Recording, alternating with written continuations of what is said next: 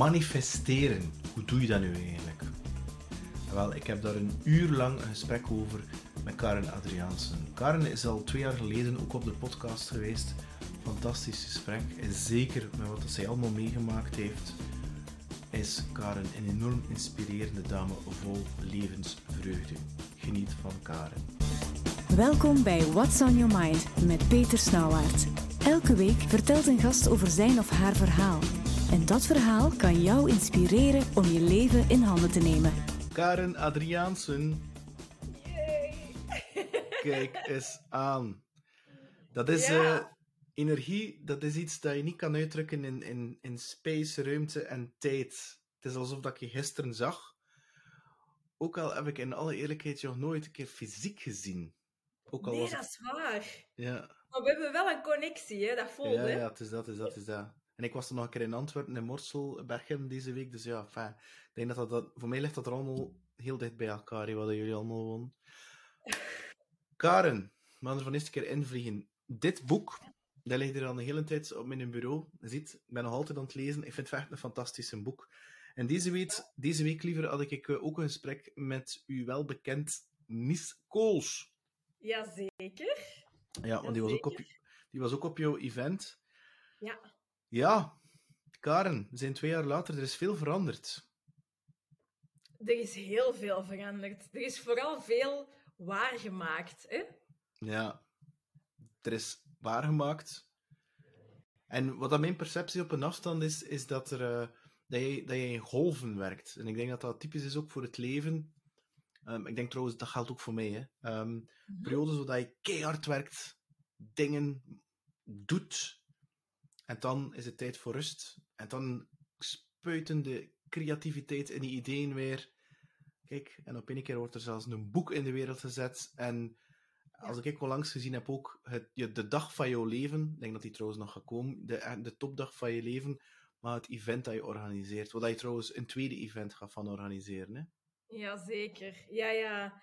Ja, dat was, het was mijn eerste grote manifestatie-evenement, ineens voor 150 ondernemers. En dat was echt wel... ehm, ja, de energie dat daar hong, de samenhorigheid, het, het loslaten en de tranen, maar de knuffels en de verbinding en eh, het vieren en manifesteren en openstaan voor mogelijkheden, dat was echt... ehm, dat was fenomenaal. Ja, dat was echt een hele mooie dag. En ehm, ik, had een, ik had een foto naar mijn broer gestuurd, waar dat ik zo in een glitterkleed, want in deel 3 kwam ik even in een glitterkleed op.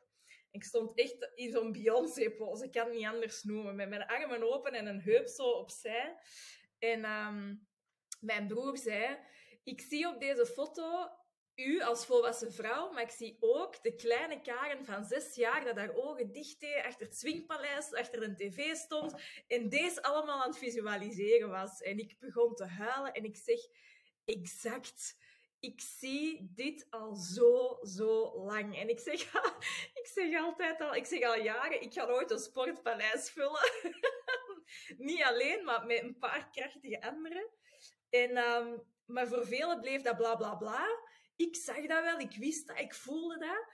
Maar voor mijn familie was dat nog super onduidelijk. Hè? En nu zaten ze ook in het publiek en zagen ze: Oh my god, ja, deze klopt. En ik zeg: Oh my god, ja, deze klopt. Ik kom thuis. Ja, en je zegt het, sportpaleis vullen, dat komt ook aan bod in je boek.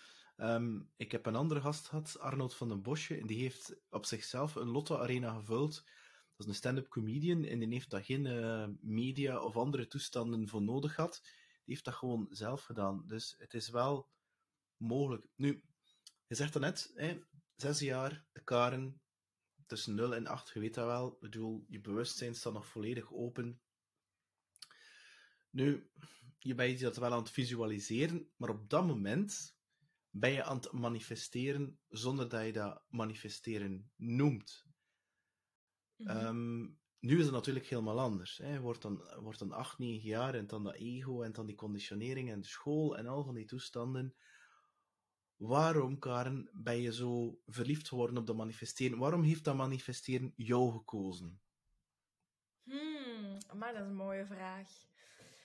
Ehm, waarom ben ik verliefd geworden? of waarom heeft het mij gekozen, is uh, omdat het mij naar mijn ware zelf brengt en naar vrijheid. En naar, uzelf, naar uw ware zelf brengen is vrijheid. Uh, maar op alle facetten. Niet alleen carrièregericht, ook relatiegericht, ook financieel gericht, ook gezondheidsgericht. Um, het heeft mij. Um, het doet poorten openzetten om uw kwaliteit van uw, van uw, van geest, van uw gedachten, uh, telkens weer te versterken, telkens weer te expanden en, en um, ja, uw groeicurve te verlaten. En dat is voor mij ultieme vrijheid. Dat is voor mij ook manifesteren. Um, ik vind het heel fijn dat ik verlost ben. En ik denk dat dat voor heel veel mensen bekend is. Um, van doelen vanuit je hoofd creëren. En dat zijn heel vaak lege doelen en doelen die gebaseerd zijn vanuit angst en schaarste. Um, angsten van ons verleden, van onze ouders, grootouders en zo verder en zo verder. Um, maar dat belemmert ons allemaal. En ik ben er belangen nog niet, hè. Um, maar ik ben meer en meer en meer aan het ontdekken en meer en meer aan het loskomen van die patronen van mijn ouders en grootouders en zeven generaties terug. Ben aan het loskoppelen van mijn eigen trauma's en angsten, uh, waardoor dat je echt eigenlijk zegt, fuck it. Ik, ik zie en ik voel deze al zo lang en nu gaat niks of niemand mij nog eens tegenhouden. En doe ik dan een beetje pipi en kaka in mijn broek? Jazeker. Jazeker. Meermaals gedurende zo'n proces. Maar um, ah, als je dan in zo'n proces stapt, dat is, dat is voor mij ultieme vrijheid. Ja, ja jij noemt dat vrijheid. Ik noem het... Um, want je boek is echt een encyclopedie voor mensen die daar zelfs niet voor openstaan, voor manifesteren. Want er, er is wel een manifestatie-hype. Je hebt jouw boek, je hebt dat van Baptiste Pape. Nederland zit vol manifestatiecoaches. Maar jouw boek, heel specifiek, die bijvoorbeeld... Het begint heel kalm, hè. Dat stuk over die beloftes maken aan jezelf. Dat is zoiets heel kleins van oké, maar wat doe je eigenlijk met vrienden die hun beloften niet nakomen? Zijn het dan eigenlijk wel goede vrienden? Waarom start je niet met jezelf met kleine beloften? En ik, vind, ik, vond dat, ik was dat zo lang vergeten en dat komt dan weer naar boven en dat is zoiets super klein, maar zo, maar zo belangrijk. En dus voor mij is, jij noemt het het boek naar vrijheid, ik noem het het boek naar zelfliefde. En zelfliefde is zo dicht connecteren met wie dat je zelf bent en eigenlijk in, een, uh, in die mate dat. Um, ik ga er nu een heel um, woe van maken. Dat je een zielsmissie hebt waarbij het ego eigenlijk um, voor de ziel eigenlijk gaat gaan werken. In plaats dat, je, dat de ego aan het stuur zit en dat je daarachter, dat er ergens achter, je, je, je ware zelf zit erachter te bengelen. En je doet je allerlei dingen om dat ego uit angst, omdat je niet goed genoeg vindt, om je gaten te vullen. En ik bedoel dat niet die scène die je volledig in detail hebt beschreven in je boek. Um, en, maar echt, ja, voor, voor wie dat je echt bent, je zijnsnatuur.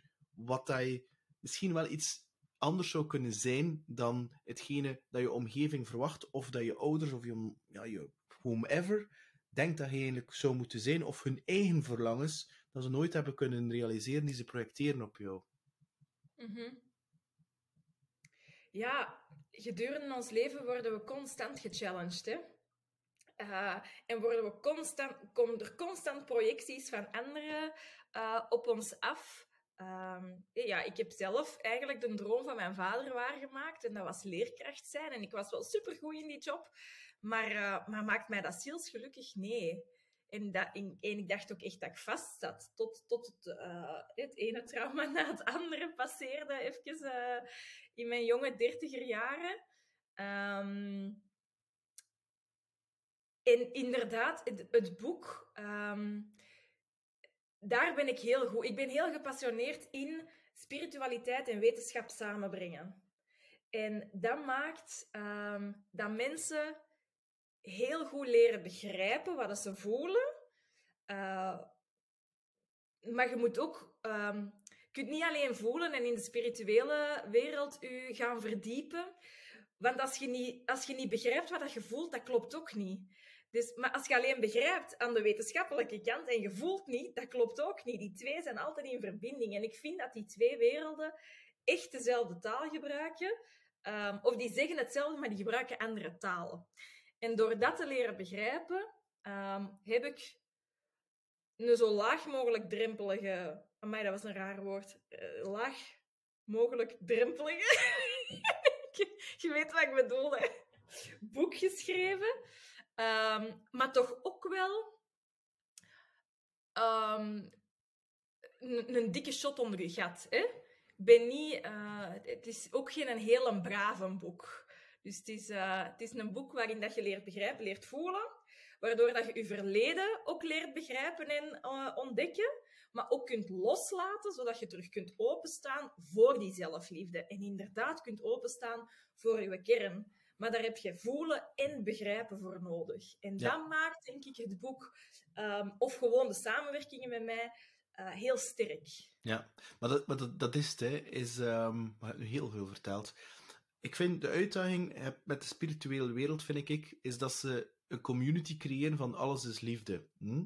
En alles is energie, en pas op, dat klopt, hè. Alleen is het zo, als je continu in die contrain je bevindt, met die gelijkstemde mensen, dan word je ook niet meer getriggerd. Maar het is in het echte leven te staan dat je effectief getriggerd wordt en dat je inderdaad het denken, dat ego, dat dat begint aan te schieten. Want dat gaat niet verdwijnen. Je kunt dat niet uh, verwijderen. En daar zit hem ook de, het groeien in. Omdat je door die trigger ga je effectief um, ja, bewust worden van bepaalde emoties die jou iets willen proberen te vertellen. En dan kan je mee aan de slag gaan. Terwijl als je continu in de liefde zit, ja, kan niet zijn dat je lui wordt, maar echte groei denk ik dat dat dan um, dat je dat misschien niet altijd gaat gaan vinden. Plus, en dat maakt het andere punt ook, is dat het is inderdaad heel laagdrempelig en toegankelijk voor mensen die daar nog niet mee bezig zijn. Tegelijkertijd vind ik wel dat de intentie in de energie die in het boek zit, zit is heel gelaagd. Dus voor mensen die er al wel verder in zijn, en dat is nu wel een beetje spiritual bypass, um, kan je, kan, je, kan je dat wel, zie je de diepere laag ervan in. En dat vind ik het mooie. Dat is trouwens ook jouw uitstraling, hoe je naar buiten komt. Je ziet je er niet uit als een of andere ayahuasca-snuivende, uh, grijze, bergbeklimmende vrouw. Allee, weet je wat ik wil zeggen? Hè? Ik bedoel, heb, ja, je zegt het zelf. Hè? het hele. Ja, en, en again, niks verkeerd mee. Um, Alleen is het inderdaad, er is niks verkeerd mee met een Beyoncé-kleed op een podium staan en show geven. Ik bedoel, dat is, mensen willen nu eenmaal in vervoering komen. Netflix en Disney en Hollywood hebben er een hele business opgebouwd. Dus het mag wel wat ingepakt worden, vind ik. Ja, om terug te komen op wat je er juist zei, het is, het is niet of de spirituele kant of de wetenschappelijke kant. Het is niet alleen maar rekening houden met je vrouwelijke energie of alleen maar rekening houden met je mannelijke energie. Het is zelfs niet alleen uh, de chemie of eh, de, nee, uh, de farmacie of homeopathie. Um, het is niet of-of. Alles wat een beetje in, in die te-richting gaat, um, is voor mij persoonlijk ongezond. En ik denk, hmm, als je alleen maar bezig bent met dat spirituele of met de vrouwelijke energie of met. Um, dan misschien heb je wel wat piet nodig. Misschien heb je dus wel, wel die shot onder je gat nodig. En die mannelijke energie die je in beweging zet. Maar als je, en dat is mijn grote valkuil, als je te veel met of, ofwel de wetenschap ofwel in die mannelijke energie zit en altijd presteren, presteren en aanstaan, um, dan ga je jezelf ook ziek maken en kapot maken en verrenoveren. Dus dan heb je juist die andere kant een beetje nodig. Um, dus we hebben, we, hebben beide, we hebben beide werelden nodig. En ik vond dat... En, en dat probeerde ik in mijn show ook mee te geven. Trouwens, in het boek, in, in alles wat ik doe, probeer ik dat mee te geven. Omdat ik merk, je hebt echt beide werelden nodig om tot jezelf te komen. En om de dingen die jij wenst um, echt in de wereld te gaan zetten om een verschil te maken voor mensen. En dat vond ik een grote uitdaging, want um, ik mocht dan, oh, ik mocht mijn eigen show creëren. Helemaal Karen Adriaansen zijn. Helemaal met mijn hebben en mijn houden.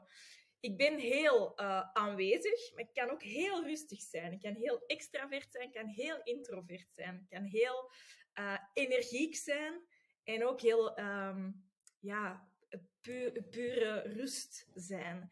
En dat wou ik meegeven op de show. Er werd gemediteerd. Um, en daar had ik eigenlijk helemaal geen schrik voor. Wat, waar dat ik wel het meeste schrik voor had, um, was om in zo'n glitterkleed te staan op, op, um, op deel 3. Gewoon omdat heel mijn leven lang al gezegd wordt, Karen is te.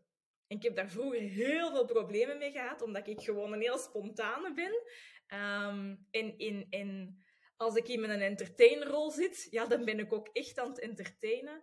En ik dacht, ah, maar als ik dan als ik nu echt ga dansen en ga ditten en een glitterkleed en dan ben ik weer te. En dan dacht ik, nee, deze is uw moment. En jij gaat deze magie creëren. En jij mocht juist die beide werelden weer laten zien. En um, ik had het er met Doreen van Bossie ook nog over. Um, die zei, ik, ik vind het zo mooi dat je je authentieke zelf waart op dat podium, want je zag echt dat je jezelf waart dat voelde ik ook. Ik was ook echt op mijn gemak zo. Um, en dat dansen, dat hoort daarbij. Er werd gedanst, er werd gezongen, um, er werden mantras gezongen, er werden wat op, op tempo nummers um, gebracht. Uh, ja, ja het, was, het, was, het was een zotte show. Het was echt... Uh, uh, en dat is dan bijzonder. Ja, ik vind het vooral bijzonder dat dan die echte Karen, die flamboyante Karen, even dan dacht, is dat niet te veel? Hm. Dat is zot eigenlijk, hè? Hoe, dat, hoe dat je zo geprogrammeerd bent. Maar ja. ik ben blij dat ik het toch gedaan heb. Maar die, die, die, die te, ik heb dat ook al een paar keer mogen horen, je bent te of te intens of zo. Omdat ik die paradox van hè, dat stil en dat lawaaierige, dat is bij mij, dat zit daar ook in. En de, ik ben wel overtuigd dat je, dat je daardoor een, een bepaalde tribe aantrekt en dat er mensen genoeg zijn ja, en per definitie, je spreekt ook gequoteerd, of je citeert ook Wayne Dyer. Wayne Dyer, die schreef ook vroeger van ja, 50% van de wereld is per definitie tegen je. Gooi je bezig met die 50% voor je. En ja. ik weet het, hè, dat is die te, dat is dat, dat, we ontwikkelen dan dat masker die zich plooit naar die verwachting van een ander om ons een beetje in te houden. Alleen is dat niet onze zijnsnatuur. Ik ben ervan overtuigd dat je nu eenmaal hier gekomen bent om zogenaamd te te zijn, wat dat voor jou zijnsnatuur is. Want eerlijk, ik hou van dat te zijn. Voor mij is dat niet te. Voor mij is dat er nu net op. Het is nu net als je je gaat inhouden, dat je voelt van, ja, dat is hier flauwe kak, bij wijze van spreken, om een keer weer plastisch te houden. Ik zei ook op het evenement, um, op een bepaald moment, want je hoort dat vaak, hè, je zet te, je zet dit, je zet dat, je lacht te luid. Um, en ik heb op het evenement zelf gezegd ook, als je dat krijgt, je zei te. Um, misschien zeide jij niet te, maar heb jij de mensen die dat zeggen getriggerd omdat zij hun licht nog niet schijnen, omdat zij de stappen nog niet aan het zetten zitten. Om, je hebt ze getriggerd, je hebt ze iets laten zien waar dat ze van denken, potverdikken, eigenlijk wil ik dat ook. Op een andere manier, op hun authentieke manier natuurlijk. Hè? Ah ja, dat is het. Hè. Dat zal zeker iets zijn wat ze zelf vinden dat ze tekort hebben. En het feit dat ze die judgment uitspreken om jou eigenlijk kleiner te maken, geeft eigenlijk automatisch aan dat ze eh, zich beter willen voelen, omdat ze zichzelf niet goed genoeg voelen en dat ze jou willen kleiner maken daardoor. Ja. Ja. Ja. Nu, um, manifesteren, dat doet me heel erg denken aan een film, The Secret, jaren geleden. Het enige probleem vond ik met die film was, um, ja, je gaat naar een Ferrari-dealer, je zet je letterlijk in die Ferrari en je denkt, ik heb die Ferrari, ik heb die Ferrari, ik heb die Ferrari. En twee weken later staat die Ferrari daar. Nu goed, als je daar niks van kent, ja, en je, en, en je zit in een bepaalde fase in je leven dat je vindt dat je iets tekort komt. Uh, ik, heb dat, ik heb die film gezien, ik denk toen ik uh, eh, 37 was of 38, uh, eh, via via. En um, ja, ik had eigenlijk... Um, en dat klinkt nu totaal niet stoer. Ik leefde wel een liederlijk leven van um, heel veel probeersers van relaties. En ik had zo in mijn hoofd geprent, een partner gaat mij, dus een vrouw in mijn geval, gaat mij gelukkig maken. En ik voelde me een beetje een loser, omdat iedereen om mijn omgeving een gezin had en ik had dat niet. Ik had alleen materieel succes. Mhm. En ik vond dat dan, hé, mijn partner had mij wel gelukkig maken. En uh, dan komt dat zie je dan in een film en dergelijke en manifesteer je partner. Ik heb toch wel ontdekt dat dat zo niet werkt. Omdat dat, omdat dat, omdat dat, om, waarom is dat? Dat is omdat dat, dat typisch dat mentale is. Maar als je jezelf mentaal met dat denken denkt van ik wil een partner aantrekken, maar je voel je letterlijk van binnen kut, laat staan dat je eigenlijk überhaupt iets voelt, of dat niet daaraan werkt, dan gaat dat voor geen meter werken. Nee, dat klopt. The Secret is maar een inni, inni, inni, mini onderdeeltje. De Law of Attraction noemen ze het, of, visualiseren, is een inni, mini onderdeeltje van manifesteren. Um, wij, wij, um, als wij iets anders willen in onze omgeving of in onze resultaten, dan gaan we heel vaak naar ons gedrag kijken. Maar daar start het niet. Het start, manifesteren start eigenlijk bij uw programmering. En uw programmering in uw hoofd, hè, uw, uw, hardware en uw software, um, is gemaakt door ja, alles wat je hebt meegemaakt, wat je ouders hebben meegemaakt, um, uh, de waarden en de normen van je ouders, van je grootouders tot zeven generaties terug. Dat had ik er juist al uh, laten vallen. Dus jij draagt al vanaf geboorte, en zeker tot en met acht jaar, um, bepaalde gedachten en gedrag en waarden en normen, waarheden, angsten van anderen mee die niet eens van u zijn. En het start dus bij die programmering, want uw programmering zorgt voor gedachten. En die gedachten, uh, die, die beïnvloeden uw emoties. En die emoties kleuren uw acties in. En die acties zorgen voor uw resultaten. Maar wij zitten met die twee laatsten altijd bezig. Maar dat is de core niet. We moeten naar de roots gaan. We moeten naar de wortels gaan. En dat is onze programmering. Dat is de kwaliteit van onze gedachten. Daar moeten we aan gaan werken. Om dan te gaan zien, um, heel makkelijk gezegd, hè, um, als we gaan kijken naar de kwaliteit van onze gedachten, dan komen onze emoties op. En die emoties, we hebben nu in deze maatschappij geleerd dat we daar niet moeten naar luisteren. Hè? Onze intuïtie, dat zegt wel iets verkeerd. En je moet sterk zijn en je moet niet wenen. Hoe, snel zeggen we dat tegen kinderen? Je moet niet wenen. Um, we, moeten, we moeten optimistisch zijn.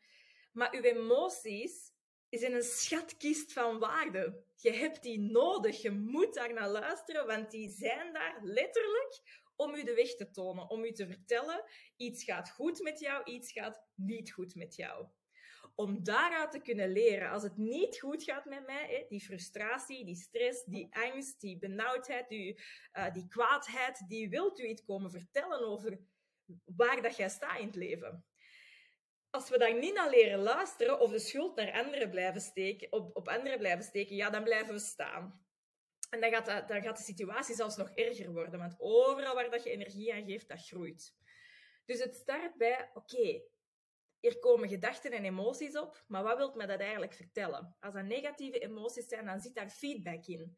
Maar als we met wrok blijven kijken naar die situatie waarin dat we inzitten, wat dat we niet leuk vinden, dan, dan, um, dan kunnen we ons moeilijk daar um, uitbrengen, zal ik maar zeggen. We kunnen ons moeilijk uit de situatie halen. Maar de magie zit hem in als je liefde toont voor de moeilijke situatie waarin dat je in zit. En die kan heel hard zijn, hè, die realiteit.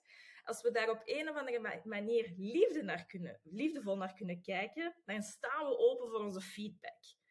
Als we openstaan voor de feedback dat ons, ons leven komt brengen, dan staan we open voor onze leeropportuniteiten. En ik noem dat, dat altijd, dan kun je gaan leren ik heb weer al over mijn grenzen laten gaan. Hè, of ik heb het gevoel dat ik een, een, rug uh, een steek in mijn rug heb gehad. Of ik heb weer de omzet niet gehaald dat ik wou halen. Of, um, dan kun, als je daar liefdevol naar gaat, om, uh, gaat kijken en je kunt het omdraaien, dan zie je de andere kant van de medaille. En dan kun je ontdekken, ah, maar misschien moet ik eens leren wat mijn grenzen zijn. En mijn noden leren uitspreken en opkomen voor mezelf en dergelijke meer. En dan, als we weten wat het de andere kant van de medaille is, dan staan we open en dan komt dus de secret aan bod. Als ik nu weet wat mijn feedback is, waar ik naartoe wil gaan, hoe ziet dat er dan uit? Wie is dat? Wat doet hij? Wat voelt hij? Wat heeft hij? En dan komt visualiseren aan bod.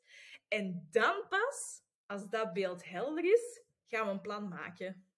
Maar het start dus bij uw programmering en niet pas bij stap 4 van de 5. Maar ehm, oh, je hebt nu heel veel verteld. Ja. Ehm, emoties.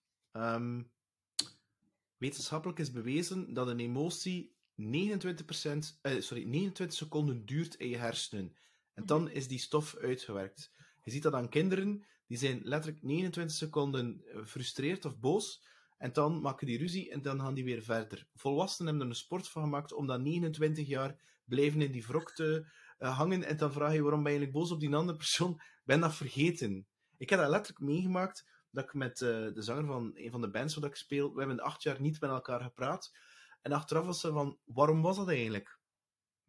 Dat was, wij konden dat niet benoemen, toch hadden wij alle twee zoiets van, ja, bon, dat gaan we dus niet doen. Er is wel een verschil tussen, vind ik, je hebt de emotie die een les wil leren en blijven hangen in die emotie. En daar de slachtofferrol gaan doen. Want dat is een groot verschil, want je kunt wel die emotie voelen. En je hebt dan mensen die een expert zijn om dat te blijven in hangen. Ja. In die emotie. En Ja. ik denk dat dat wel een belangrijk... Want ik heb lange tijd het andere gedaan. Dat is 38 jaar ben ik een expert geweest in emoties wegduwen, ehm, verdoven door... Ik heb geen drugs gedaan, maar roken en vrouwen en, en, en feestjes en vooral keihard werken en niet willen voelen. Snap je? Mhm. Dat is een hele, ik denk dat dat een hele herkenbare is voor heel veel mensen. En eerst en vooral wil ik ook zeggen, het is oké om niet oké te zijn. Het is echt oké om niet oké te zijn. Eh, want ons brein... Nee... ehm, het kan niet altijd oké zijn met ons. De personen die altijd oké zijn, ik denk dat die een masker kunnen opdragen. Hè? Ehm, dus het is oké om niet oké te zijn. Maar inderdaad, de grote vraag is, overal waar dat je energie aan geeft, dat groeit. Dus blijf jij in die emotie zitten, kun jij wel eens inderdaad het slachtoffer van je emotie worden en ga je meer en meer negatieve dingen aantrekken en ehm, je slechter en slechter voelen. Dus je moogt even in die emotie zitten, want weet dan gewoon, het komt u iets aanleren, het komt u een nieuwe weg tonen. Eh, je moet het niet uit de weg schuiven. Maar blijf erin zitten. Ja, en dat bedoel ik. Blijf er met wrok naar die situatie kijken, waar dat jij nu zei met die, eh, met, met die persoon van die band. Ehm, ja, je bleef met wrok daar naar kijken, dus dat werd groter en groter, zelfs totdat je het niet meer wist over wat dat ging. Uh, maar je bleef het wel in stand houden, terwijl over wat gaat dat eigenlijk? En daar zette jij jezelf in dat slachtofferrol. Terwijl als je op een bepaald moment hebt dan gekozen om met liefde naar diezelfde situatie te gaan kijken en dan te zeggen, hey, maar kan ik hier nu anders mee omgaan? Kan ik deze nu loslaten? Kan ik? En dan zijn we aan het groeien. Want het grote gevaar met emoties, en dat zeiden net ook, ehm, wij maken twee fouten hè, als het op vlak van emoties gaat. Wij, één, wij identificeren ons met emoties. Ik weet niet wat jij, eh, of dat, dat herkenbaar voor u is, maar als je boosheid ervaart, hoe spreekt je dat uit? Maar ja, maar ik weet dat natuurlijk. Ik ben daar bewust van. Want allee, ik, ik, ik ga niet zeggen, ik ben boos, omdat dat een, dat een zijnstaat is die continu is. Maar als ik zeg, ik voel me boos, en ik leer ook dat trouwens aan mijn zoon aan, Jules, is dat, nee, nee, ik, ik, ik ben boos. Nee, nee, je bent niet boos, je voelt je boos. Je boos voelen is van voorbijgaande aard, omdat dat nu eenmaal een emotie is. Zoals dat een wolk ook voorbij passeert aan de hemel. Yes. Dus, en je bent natuurlijk wat dat je spreekt. Yes, dus inderdaad. Oh, ik vind dat fantastisch dat je dat ook aan je zoon meegeeft. Ja, Je zei niet je emotie, je voelt je emotie. En gewoon door dat anders uit te spreken, is dat veel gemakkelijker om dat voorbij te laten gaan. Maar als je ehm, emoties, we zijn ook krakken in onze emoties te eh, negeren en te verdoven. En pas op, dat, ehm, dat gebeurt sneller dan dat je denkt. Hè? Want er komt zo een emotie opborrelen en wij zeggen, nee, oh, terug naar beneden, blijven zitten. Maar doordat we dat negeren, emotions are energy in motion. Dat wil zeggen, emoties zijn energie. Energie is gemaakt om in beweging te blijven. En als dat niet geuit mag worden, dan zoekt dat zich een plek in je lichaam. En dan krijg je die schouder die pijn doet, die darmen die niet goed werken, haaruitval, uh, eczeem, uh, constant dezelfde, um, hoe noemt dat, ontstekingen. En dat kan zelfs zo ver gaan tot zware ziektes. Dus emoties zijn eigenlijk super interessant, hè? Nu, ja, ik weet het. Nu, nu, kom je, nu heb je wel een punt bereikt. Hè? Je, je boek in het begin staat vol, ehm, ja, best wel. Uh, allee, we hebben het er in het vorige gesprek ook over gehad.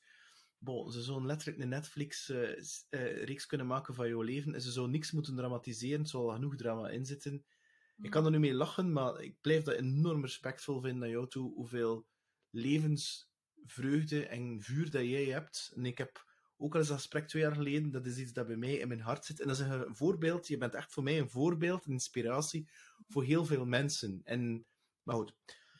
Nu, ik heb daar nu twee vragen rond. Ten eerste, ik kan beginnen met uh, de moeilijke vraag. Jij... We zijn continu aan het manifesteren. Of we dat willen of niet, we zijn continu aan het manifesteren. 99% van de mensen is onbewust aan het manifesteren. Dat is goed. Wil dat dan zeggen dat jij je ziekte en die verkrachting, wat je in detail beschrijft, gemanifesteerd hebt? Oké. Um, je hebt geen... Je hebt niet altijd invloed op vlak van wat er u overkomt. Soms overkomen dingen u en daar heb jij niks in te zeggen. Maar je hebt wel 100% controle over hoe dat je daarmee omgaat. En daar zit het grote verschil. Ja. Um, nu, op vlak van de verkrachting, dat vind ik een hele moeilijke. Um, want dat is een heel teer uh, onderwerp en dat is voor iedereen ook anders. Hè? Iedereen die daar ooit mee te maken heeft gehad, um, een hele, um, blijft daar heel bescheiden onder. het zou wel kunnen dat ik dat zelf gemanifesteerd heb op vlak van... Ik ben op jonge leeftijd mijn mama verloren waardoor um, echte onvoorwaardelijke liefde voor mij iets was. Ik ben ze niet verloren aan de dood, maar ik ben ze verloren door bedrog, scheiding en dergelijke meer. En zij dan, uh, die niet meer uh, voor haar kinderen had gekozen, maar voor de man die ons mishandelde. En, en door dat gegeven denk ik dat ik een stukje miste in wat is onvoorwaardelijke liefde. Um, waardoor ik acht jaar in een hele toxische relatie heb gezeten, waar dat ook heel veel bedrog uh, plaatsvond. Um, en toen dat ik uit de klauwen geraakte van zo'n toxische, negatieve relatie, is het alleen maar bergaf gegaan. Want ik was mijn lessen niet aan het leren. Waardoor dat ik... Um, ik was ook veel aan het daten. Maar je vraagt niet om verkracht te worden. Ik was aan het daten um, en deze man was fantastisch goed voorbereid. Je wist heel goed wat dat hem aan het was. En ik was voor hem op dat moment de ideale prooi. Het ideale slachtoffer. Um, dus ja, op dat vlak kan het wel eens zijn dat ik onbewust een hele lage kwaliteit van mannen aantrok.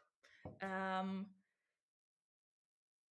zonder dat te wensen, voor, want dat, dat wenste niemand toe. En je zit daar ook niet mee bezig dat je dat aan die mogelijkheid aan het creëren bent. Want pas op, bij mij komt dat nu misschien door een stukje van on, ongekende liefde en niet weten wat dat, uh, de kwaliteit van liefde kan zijn. Maar er worden ook mensen gewoon op straat los van hun fiets getrokken. Hè?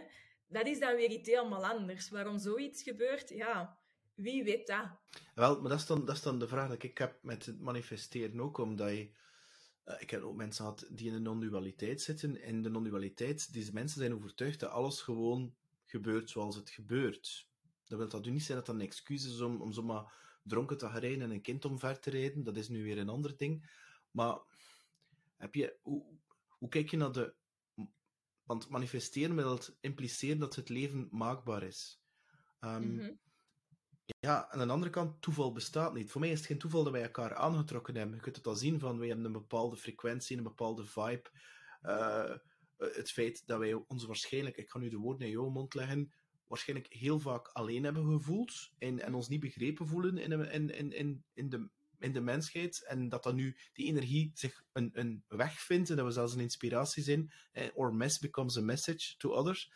Ehm, en, en daar elkaar in, herkennen of zo. En dat daardoor um, die, die, ja, dat toeval ontstaan is. Ik, ja, um, dus, maar ik, ik weet het niet, maar ik denk wel dat ze alle twee er zijn. Dat er een deel vast ligt, wat hij naartoe gaat, ook al is er geen pad. En tegelijkertijd is er, kan je voor jezelf gaan invullen hoe dat je dat eigenlijk gaat beleven. In de zin dat je kies je ervoor om op de stroming van het leven te gaan zitten in die bepaalde flow, of denk je van ik ga lekker het leven tegen gaan werken.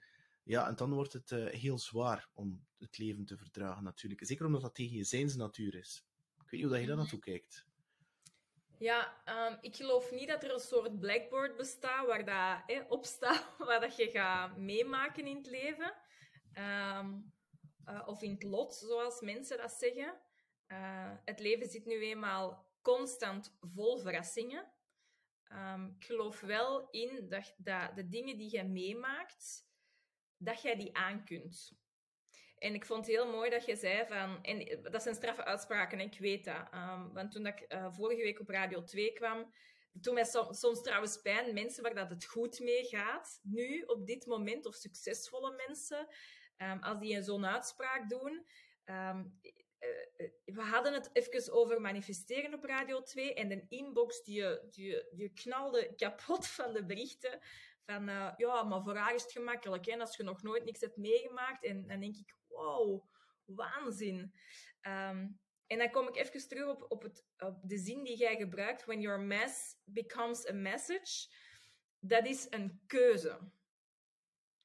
Want er zijn ook mensen die in miserie zitten en in die miserie blijven zitten. En er zijn mensen, iedereen maakt miserie mee, geloof mij vrij, iedereen heeft een rugzak. En ga jij, um, zijde jij succesvol, zijde jij gelukkig, dan kiesde jij waarschijnlijk om van die miserie iets te leren en te groeien als persoon. Maar um, dat heeft dan weer met, ja, met de zeven levels van bewustzijn te maken dat ik in mijn boek beschrijf. Er, 80% van de bevolking ontbreekt ook de tools hoe dat je nu van je miserie je opportuniteiten maakt. Hè? Um, slechts 10 à 20 procent wordt, 10% wordt wakker en gaat op zoek naar tools en 10% is wakker en heeft de tools. Um, dus het is ook heel normaal dat er, een, dat er, dat er heel veel slachtofferschap is. Um, en dat maakt het mooi dat we elkaar dan met liefde kunnen gaan ondersteunen en hopelijk heel veel mensen kunnen wakker maken om tools te gaan aanreiken. Nu, je hebt nu het boek geschreven. Mm -hmm. um, dat is, het, is, echt een fantastisch boek. Hè? Ik, ik raad het echt iedereen aan. Wat is nu de next step? Ik bedoel, hij nu dat evenement had, had nog een evenement doen. Hij spreekt dan net over, uh, was het M&M of Radio 2? Um, er, is, er is meer, Ikaren. Er is, er, is, er is meer. Ik bedoel... Ja, dit is het begin, hè? Ja, het is dat. Wat zit er achter de regenboog, achter de horizon voor jou?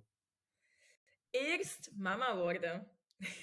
Ja, wel, ik, dat, dat lag heel tijd op mijn lippen, maar ik wilde het niet vragen, omdat ik niet wist wat de, hoe ik dat ga zeggen. Ik kan niet zeggen, de status is. Wij hebben zelf een miskram gehad. Hè? Ik bedoel, eh, vandaar dat mhm. Jules, Jules Charles Esmee noemt, omdat Esmee eigenlijk de naam van, van zijn zus, als ik dat zo mag zeggen.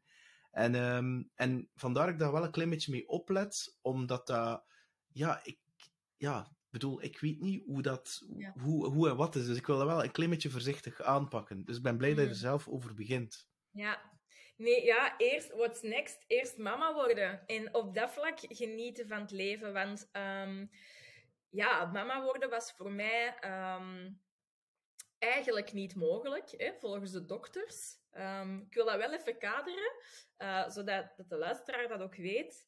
Um, en misschien ook hoop kan krijgen. want alle, door de kanker ehm, eh, ik ben, ben lang in de menopauze geweest, waardoor uh, mijn vruchtbaarheid naar beneden ging. En blijkbaar was ik al niet zo vruchtbaar voor de kanker. En ik dacht, allee, hoe kan dat nu? Want ik ben altijd super sportief geweest. Ik heb nooit over allee, veel uh, drank en drugs gedaan. Nooit, nooit drugs gedaan. Uh, dus ik dacht, allee, ik ben een kei sportieve, gezonde vrouw. Hoe kan dat nu dat ik niet vruchtbaar ben? Maar blijkbaar zijn er dus geboren met uw eitjes, wat ik niet wist. Maar dan, twee jaar tegen kanker vechten, uh, vol een bak chemo krijgen en dergelijke meer, had er eigenlijk voor gezorgd dat ik onvruchtbaar was geworden. En um, wij hadden wel voor die periode dat ik uh, net dat ik chemo moest krijgen, hadden wij nog um, eitjes genomen, een IVF-kuur eigenlijk gedaan. En wij hadden embryo's laten maken van mijn partner en mij. Um, we hadden drie embryo's, waar dat twee van de drie um, het BRCA1-gen hadden, dus die mochten we niet gaan gebruiken. Dus we hadden one lucky shot. Maar na de kanker, vijf jaar later, um, dachten mijn partner en ik, oké, okay, zijn we er klaar voor? Wat gaan we nu eigenlijk doen met dat één klein embryoke? We hebben testen laten doen om te zien of dat we dat konden inbrengen. En alle specialisten, alle dokters, um, iedereen van de familie, heel veel mensen zeiden, het is niet meer mogelijk. Uw bloed zegt, of uw hormonen, wat is dat allemaal, um, zegt dat je niet meer vruchtbaar, zal, uh, niet meer vruchtbaar bent, het zal niet meer lukken. En ik dacht, dat klopt niet. Want mijn cyclus is nog heel uh, natuurlijk. Uh, mijn bloedverlies is nog uh, kwaliteitsvol. Mijn slijmverlies is nog kwaliteitsvol. En mijn temperatuur. Ja, ik, ik heb, ik heb zo'n cursus gevolgd om uw, uh, uw indicatoren zelf te kunnen lezen. En ik dacht, maar via die drie indicatoren, mijn bloed, mijn temperatuur en mijn slijmverlies, dat zegt dat ik nog vruchtbaar ben. Dus er was niks in mijn kop dat de angst van de dokters, ik nam dat niet in mij. En ik dacht, dat klopt niet. Um, en ze wouden wel, om mij een plezier te doen, dat één embryo inbrengen. En ik wist dat gaat gebeuren. En ik wil nog steeds heel humble blijven, want de natuur is nog altijd sterker dan de mens. En die beslist.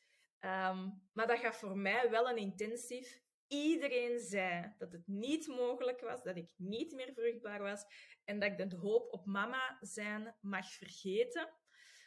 Um, en dat laat zien hoe krachtig de kwaliteit van uw brein is, van uw geest is. Uh, hoe positief denken um, eigenlijk elke cel van uw lichaam kan beïnvloeden. In een goede manier of een slechte manier. En, uh, en, ik, en ik ben zwanger. Ik ben nu in mijn zesde maand. Zesde maand. Zij, en voor wanneer is Peter uh, voorzien op de wereld te komen? Bij drie maanden. Dus dat wil zeggen... Maart. Maart. Een ram. Nee, een visje. Een vis. Kijk, een, vis.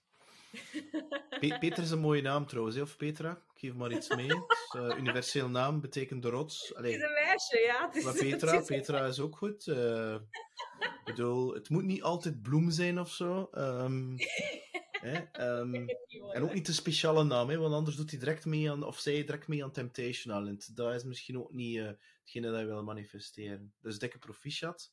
Geniet ervan, want um, ja.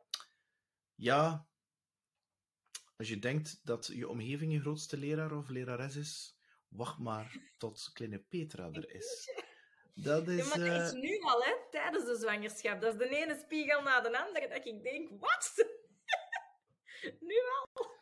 Maar weet je wat er wel is? Het toffe is dat je, je er wel van bewust van, als je die um, generationele trauma's kan doorknippen, wat je nu al gedaan hebt of aan het doen bent, dan, alleen, ja, ja, hoe dat gaan zeggen, dan, dan uh, je kind zal sowieso wel ergens verneukt zijn. Het toffe ervan is dat het beperkt zal zijn en je zal tot tenminste de tools hebben om het zelf aan te pakken. Want laten we dat wel eerlijk zijn, er is, allez, allez, dat, is, dat is ook vallen en opstaan. Hè. Moederschap en vaderschap, dat is, dat is, ja, bedoel, je doet dat, ik heb dat zo goed mogelijk proberen te doen. Want het is zelfs zo, en dat vond ik wel heel interessant. Ik had het erover met een, um, ja, moet je dat gaan zeggen, met iemand die, die non-dualist en die dan ook met de hersenen bezig was en ook spiritualiteit. En hij zei ook, zegt die Peter, bedoel, mis, mispak je niet uh, dat kind, dat ego dat ontwikkelt. Oké, de eerste acht jaar super belangrijk. En dan is dat die software, die, die programmering die zich herhaalt. En ja, de school heeft daar ook een heel belangrijke rol in te spelen. En die zal dat een stukje, het spijt me heel erg voor alle passioneerde leraars en leraressen, vervuilen. Goed. Ehm, dat is nu eenmaal wat dat is. Maar hou er ook rekening mee dat er zo die periode komt dat dat 10, 12, 13 is, zelfs vroeger, dat dat geïnteresseerd is in Pokémon en in het feit dat dat Nike-schoenen wilt en een iPhone, omdat een ander het ook wil. En zegt hij, dat is heel normaal. Maar als je je kind te vroeg zogenaamd spiritueel opvoedt van hè, detach from the outcome, ik ze wel al die spirituele lessen, ehm, ja, dan wordt je kind letterlijk uh, depressief, bipolair als het 16 is. En dus dat is een fase waar ze wel door dienen te gaan. En dat dat ook niet te vroeg moet zijn. Ze moeten door dat ego gaan en al die dingen gaan, gaan, gaan experimenteren. En je ziet dat trouwens ook met heel veel van die spirituele leraars, die Jan Geurts en dergelijke meer. Of zelfs Wayne Dyer, een van zijn zeven dochters, en ik wens je dat ook niet toe, heeft heel zwaar aan de drugs gezeten. Hoe verlicht, allee, hoe bewust dat die mens ook in het leven stond.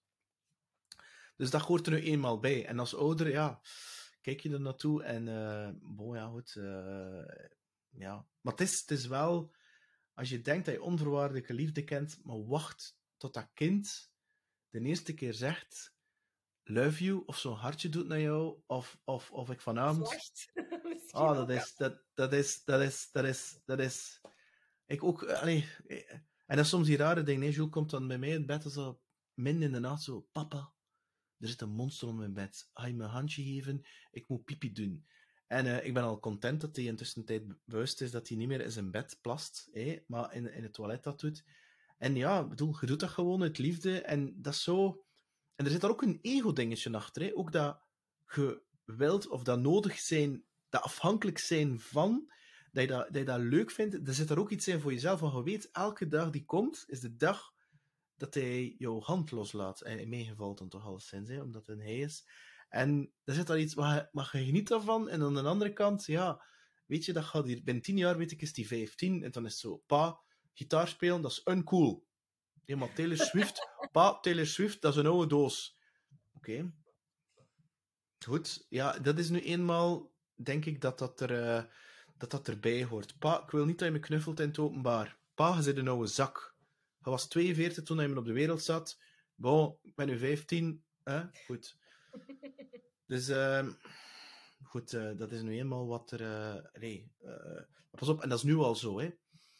Ik ben zo kwaad op jou, papa. Ik ga nooit op jouw verjaardag nog een cadeau geven. Twee minuten later, papatje, liefste papatje van de wereld. Hè, dat is, ja, goed, dat is... Maar dan is het wel zo, en dat, is wel een, dat vind ik wel een hele bewuste, is dat, dat is heel grappig dat je, als die dan in zo'n tantrum schiet, en soms verlies je ook je geduld. En dan zie je, kan je naar jezelf kijken en zie je letterlijk die frustratie en die, kan je zeggen, die woede of die boosheid opkomen. En zeg je van, die godverdomste klein, hé, ga ik hier een keer je speelgoed... Ah, bedoel, en het is al gebeurd, hè, waarbij dat die letterlijk, ik weet nog, je was, was een jaar of twee jaar, het was een jaar, we waren gaan fietsen, en ik nam hem mee zo'n zo'n karretje en ik kon fietsen. En iedere keer smeet hij zo'n stuk speelgoed uit de, dat karretje. Dus elke tien meter mocht ik stoppen, hè, daar weer oprapen en hem geven. Hè, dat geduld. En ja, ik eens mijn geduld uh, ja, gekrakt. En ik gewoon dat speelgoed genoemd. Dat was zoiets stoms. Pff, van de action. Ik heb dat gewoon weggesmeten. Ja, het was natuurlijk uh, wenen. Ja, en ik bleef met geschuldgevoel zitten. En kijk, het feit dat ik het nu nog altijd herhaal, en dan denk ik, ja, dat is wel een les in, in geduld hebben en nederigheid. Dus ze testen je wel, moet ik zeggen. Dus, um, ja, de grootste spirituele leer. En daarom kijk ik naar mijn kind als hij mij opvoedt. Ja, dat is mooi. Dus uh, daar had dan zeker nog een boek over komen. Zalig. Alleen van jou bedoel ik, hè? Van jou, hè? Oh, van... ja, ja, ja, ja. Ik ga daar geen boek over schrijven, denk ik. Ik denk, denk niet dat dat, dat dat voor mij in het verschiet ligt. Um, ja, fantastisch is, hè. Mama worden. Dat gewoon op mij laten afkomen. Ik denk dat je je daar niet op kunt um, voorzien.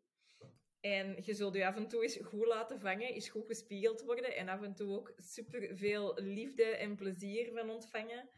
Ja, voilà. Maar ik kun, je dat, kun je daar wel op voorbereiden. En dat is voorbereiden naar, vooral naar niemand zijn of haar advies luisteren. Ja, Ja, heb- ik heb nu al gezegd met de bevallingen. Ik wil uw verhaal niet weten. ik ga zelf kiezen hoe dat ik wil bevallen en hoe dat de Robin zich daar eh, comfortabel bij voelt of niet. Dit is ons verhaal. Net zoals die show. Dit is mijn verhaal. Ik kies. Dus dat. Ehm, Nu, je bent, bezig Voilà. over je, je bent bezig je partner Robin. Ik had ik er een vraag over stellen. ja? Stel je nu een keer voor. Gaan het niet over baby's hebben, want dat vind ik een beetje te pijnlijk qua, qua scenario. Stel je nu voor, ehm, de Robin manifesteert iets tegenovergesteld aan hetgeen dat jij manifesteert in jullie relatie. Hoe kijk je dat dan naartoe? En maak eens, maak, je- maak eens iets concreets. Wat Ja, bedoel je maak het een dan? keer concreet. Ehm, ik ga nu een keer- ik ga het nu een keer heel makkelijk doen. Hè. Jij wil een groot huis in cent sorry, een klein huis, een loft in het centrum van Antwerpen. De Robin die wil een hoeve ergens in de Kempen als, als huis hebben. Dus jullie, eh, eh, jullie hebben daar goed, zijn daar, zijn daar, zijn daar mee bezig. Ik weet, het is heel hypothetisch, hè, want ik weet wel, jullie, Ja. gaan, daar, jullie gaan daarover praten dus- en jullie gaan een gezamenlijke droom. Maar dat vraag ik me af. Kan je iets tegen, tegenovergesteld manifesteren? Dat vraag ik me af. Iets tegenovergesteld willen, denk ik dan. Hè? Ja, Ja, dat is sowieso. dat is sowieso, ja. En- En, en, dan, en dan moet je inderdaad de vraag stellen, kunnen we, can we meet halfway of niet? Eh eh, wat dat bijvoorbeeld eh, misschien wel een pittige kan zijn, of was. Eh, voor vele mensen is, is, ik praat er niet graag over, maar bon, het is wel realiteit, corona. Vaccineren of niet vaccineren. Eh, ja, ik ga dat gewoon zeggen zoals dat, dat is. Mijn partner is gevaccineerd, ik ben niet gevaccineerd. En we kunnen er niet anders over denken dan dat we er alle twee over denken. Ehm, ja, is dat dan zo'n belangrijk topic dat de rest van de relatie moet beheersen? Of heb je dan gewoon respect voor mekaars keuze? In deze situatie hebben wij eh, respect ge- ge- gehad voor mekaars keuze en hebben wij elkaar niet in de weg gelegen. Nu gaan we een kindje krijgen en dan heeft het weer over vaccinaties. Dat gaat een ander paar mouwen zijn. En daar zijn we zelf nog niet uit. Dus ja, communicatie is daar key in. Hè? Ehm, en dan zien dat je mekaars grenzen niet compleet overschrijdt. Hè? Ja. Ja, nee, dat is. Ja, nee, Is dat dat is. een beetje een antwoord op uw vraag? Ja, ja, tuurlijk, tuurlijk, ja, tuurlijk, tuurlijk. Ja, maar ik, dus vandaar, ik, ja, ik vind dat heel fascinerend. zo, wat Ja. dat ook misschien nog een ding is tussen ons. Hè? Ik, ik ben een ondernemer en ik, mijn ideeën stoppen niet. Dat is zoals met mijn. Allez, ik was bezig met mijn boek en mijn boek was nog niet uit in de winkels. En voor mij was het al oud nieuws. En ik was al bezig met mijn, eh, met mijn evenement. En mijn evenement was nog niet. Eh, was nog niet geweest en eh, dat was al oud nieuws. Ik was al met volgende bezig en dat zijn mijn groepstrajecten waar dat ik nu mee ga starten. Omdat ik, zat ook in een patroon van één op één coaching waar dat ik heel goed in ben, maar dat gaf mij ook niet mijn zielspassie. Ik ben gewoon gemaakt voor groepstransformatie. Ehm, dus daar ben ik nu die stappen in aan het maken. Mijn partner is geen ondernemer. Helemaal niet. Is eigenlijk heel content met wat het er nu is. Ehm, en vroeger had, dacht ik van, goh, dat gaat me ooit nog in de weg zitten. Dat je zo niet vooruit wilt in het leven. Ehm, als ik mij daarop blijf fixeren, gaat dat ook zo zijn. Maar eigenlijk ehm, vind ik dat juist helemaal geweldig, want je brengt mij thuis, die brengt mij hier en nu, die brengt mij rust. En ik geef hem daarin eh, dan weer uitdaging en uit zijn comfortzone trekken. En dus in twee andere dingen willen, kun je ook weer, hè, vanaf dat het weer te is, dat is hier ook weer, hè, dan wordt het gevaarlijk. Maar wie weet kunnen elkaar juist weer gaan aanvullen in die twee uiterste dromen. Of in die twee uiterste waarden en normen. Ja, en het ene hoeft ook het ander niet eh, in, in, eh, in, in de weg te staan. Hè? Ik bedoel, Ja. ja, ja, ja, interessant. Hm. Op zo'n vlakke denk ik weer altijd, ja, communicatie. Hè. We hebben, we hebben op school geleerd hoe dat we moeten schrijven, hoe dat we moeten luisteren, hoe dat we moeten lezen. Maar we hebben niet leren luisteren naar elkaar. En, eh, en En leren praten met elkaar. En eh godverdikke, daar zit magie in. Als je leert luisteren en ehm, leert communiceren met elkaar. Ja, dat is, eh, ik, heb dat, ik heb dat letterlijk wel jaren voor in therapie geweest, voor dat te kunnen leren in relaties. Ik was heel goed even bedrijven bouwen, maar dat was voor mij toch wel... eh, Weet je, op een bepaald moment denk ik ook wel bij jezelf, dat je bij jezelf ook kijken en zeggen van, tja, ik heb nu al die relaties geprobeerd.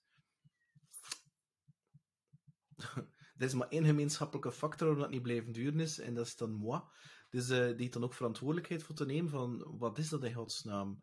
Ehm omdat het gras ook niet groener is aan de andere kant. En je kunt lang wachten op de perfecte combinatie, maar goed. Ehm, en je dient die lessen ook wel eh, te leren. En communi- communicatie en echt die je stukken durven aankijken. Bijvoorbeeld, bij mij was ik was een expert in weglopen. Maar ik bedoel niet fysiek, hè. ik ben geen fysieke wegloper van dingen.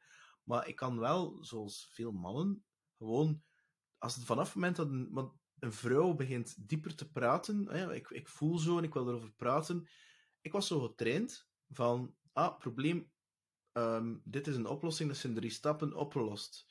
Maar Ja. zij niet, zij wil gewoon praten om daarover te praten. En gehoord, gehoord, zich gehoord voelen. Intussen ben ik dan een expert geworden. En ehm, ja, bedoel, hè, zo, hè, want... eh, en, ehm, maar ja, als je daar niet van bewust bent en dat je daar niet aan werkt, en ja, bon, weet je dat natuurlijk niet.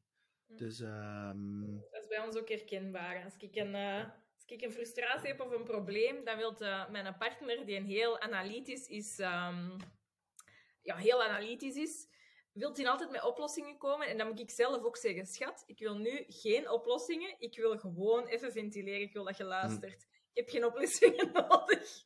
Laat Ja. mij gewoon even zagen.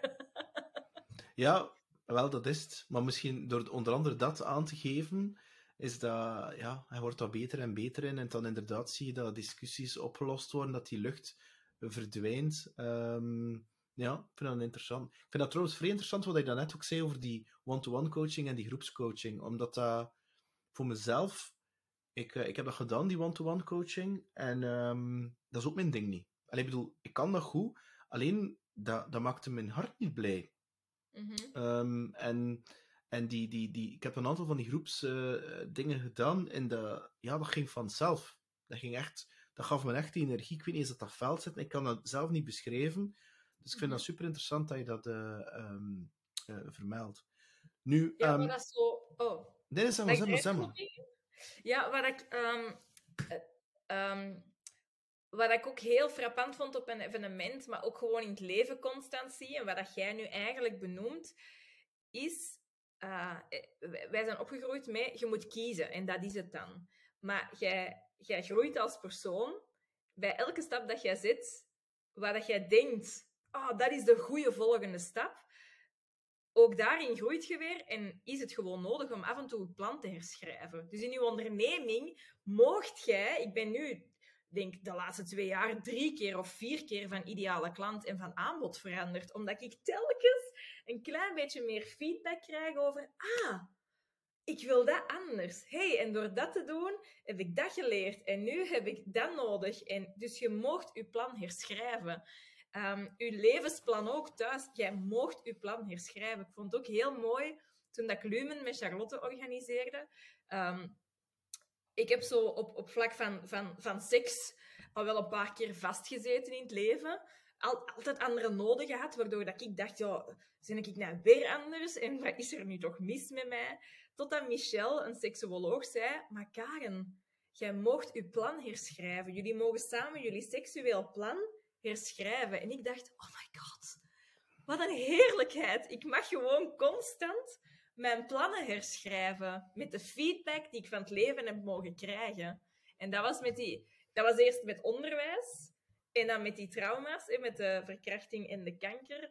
Um, en dan kom ik in mijn nieuwe wereld, coaching, wauw, heerlijk. Um, ik ging eerst heel veel trainingen op bedrijven geven, vond ik heel leuk, maar dan kwam corona en dacht ik, ah, was wel leuk, maar het is ook wel rond. Hmm. En dan kwam mijn één-op-één coaching, ging, ging echt de lucht in. En ik dacht, wauw, dit is het. En nu dacht ik, ja, wel leuk, maar nee, het is het niet meer. En nu zijn dat die groepscoachings uh, en, die, um, en, en die shows. Ja. En dat boek, ik wil gewoon veel mensen bereiken. Dat is waar dat ik warm van word. Ja, ja. Maar dat is, ik ken exact hetzelfde. En ehm, ik, vind dat, ik vind dat heel mooi dat je zegt van, eh, dat, je kunt dat plan zelf schrijven, herschrijven. Ook seksueel, want dat is het ook wel. Hè. Ik bedoel, uh, de, de media, al dan niet gespekt porno en al van die toestanden, die schrijft een bepaalde manier voor van hoe dat je effectief seks hebt. En dat is nu wel... Allee, terwijl het eigenlijk echt gaat over verbinding. Alleen zijn er heel veel mensen die seks hebben, die vooral dat stuk verbinding volledig vergeten hebben. En, um, en dit gaat over uh, ejaculatie, de daad, orgasmes en al van die toestanden. En allemaal fijn.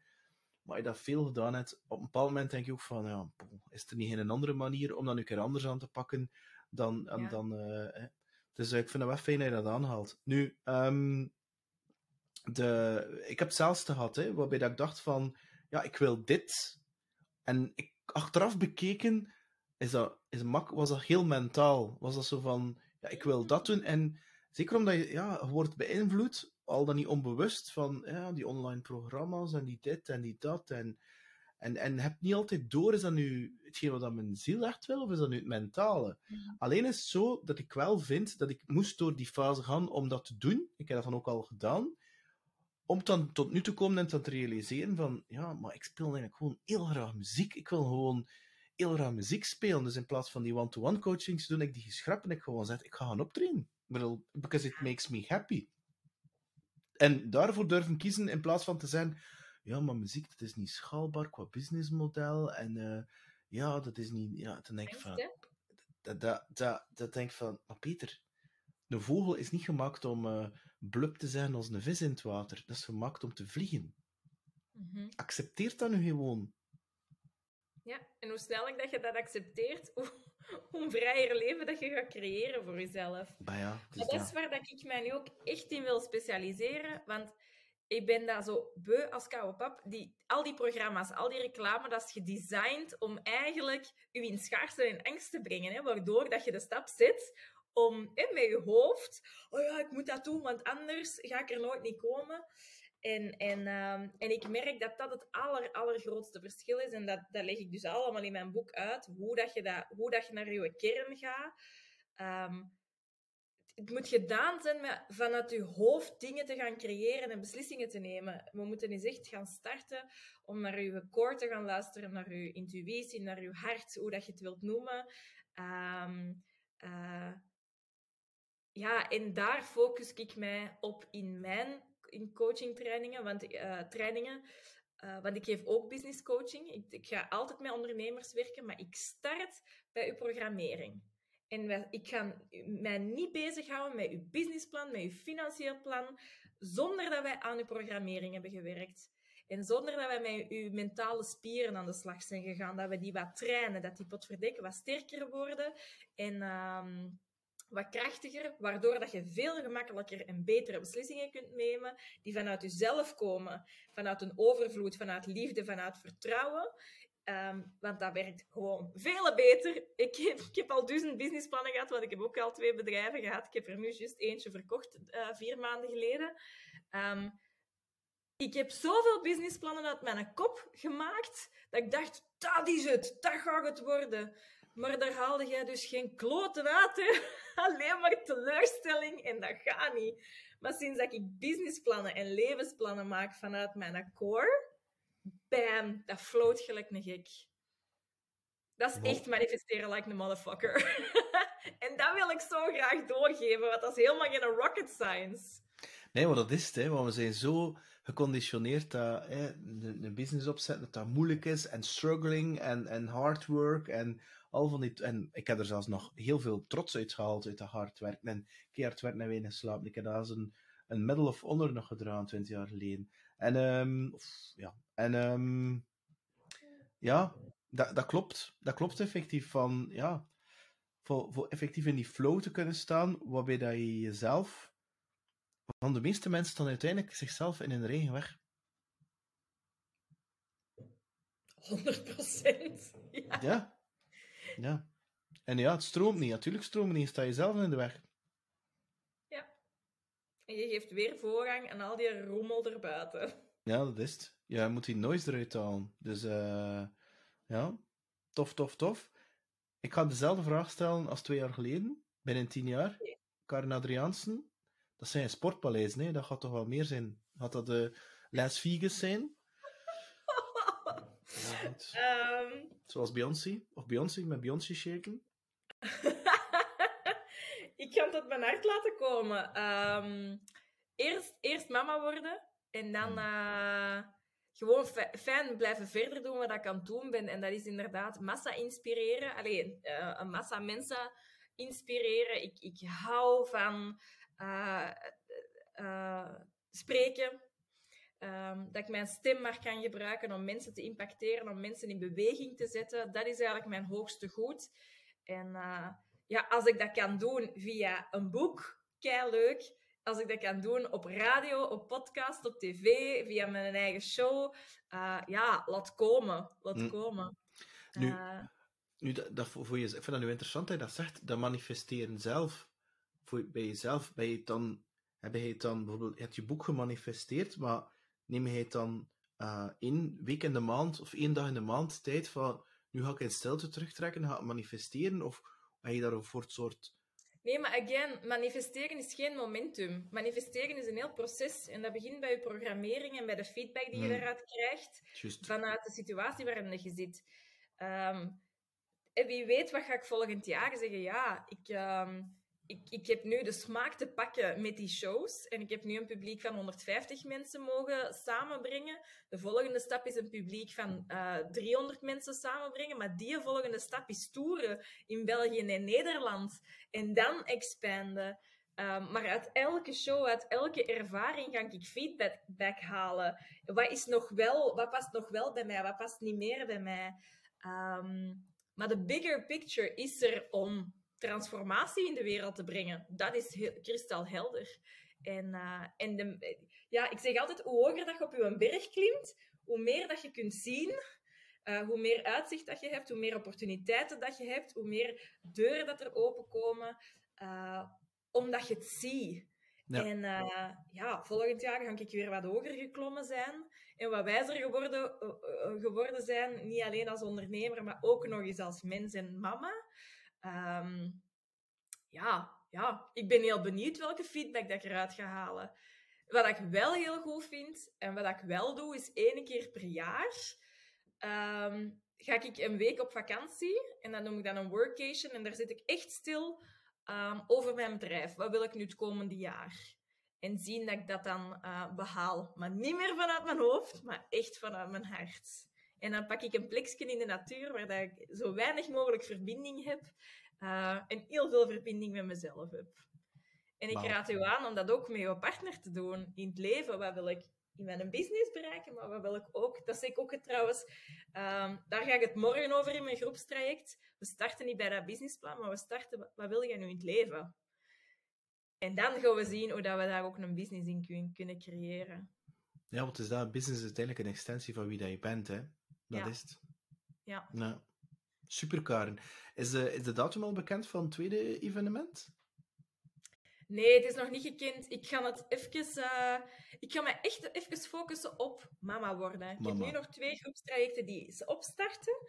En, eh, en dat, dat is ook vrijheid voor mij. Hè. Eh, ik mag mama worden. Ik vind het helemaal geweldig. Ik vind het fantastisch ook om zwanger te zijn en om, de, om haar al te voelen mogen bewegen. En ik vind het heel fijn dat ik de vrijheid heb gecreëerd nu. Want tien jaar geleden, als ik nog in het onderwijs stond, had ik daar helemaal geen vrijheid in. Dan, dan, had, dan is dat een datum dat je terug moet werken. En nu denk ik, fuck it, ik ga dat gewoon op mij laten afkomen. Als ik voel, hé, het begint terug te borrelen. Nu, als ik, ik moet wel toegeven, als ik de filmpjes van mijn evenement terugzie, dan denk ik, wat is de volgende datum? Maar nu denk ik ook, wat is mijn valkuil? Gas terug, eerst mama worden, even genieten. Het zijn prachtige maanden dat je tegemoet gaat. En die maanden gaan mij wel feedback geven. Mijn lichaam gaat vertellen, je zit er klaar voor. Of mijn lichaam zegt, "Ah, nog even in je kokonnetje blijven zitten. En eh, dat is mijn leidraad. Dat is mijn lijf. Super. Dan wens ik je alleszins een fantastische mamaschap toe. Ehm, en eigenlijk in alles wat je onderneemt, veel liefde, passie. En eh, heel, heel erg bedankt voor jouw opnieuw ongelooflijk inspirerend verhaal. En je aanstekelijke energie. Het is altijd super fijn om met jou te mogen praten, Karen. ik heb er ook keihard van genoten. Merci om, uh, om mij uit te nodigen. Ja, heel fijn. Dankjewel voor het luisteren of kijken. Weer een boeiende gast met een inspirerend verhaal. Laat zeker een review achter op checkpot.be of op iTunes. Abonneer je op YouTube of op Spotify of iTunes. En als je zelf een podcast wil maken, dan kan je genieten van de gratis workshop op psgrow.com slash podcast. Dankjewel en een fantastische dag wens ik jou toe.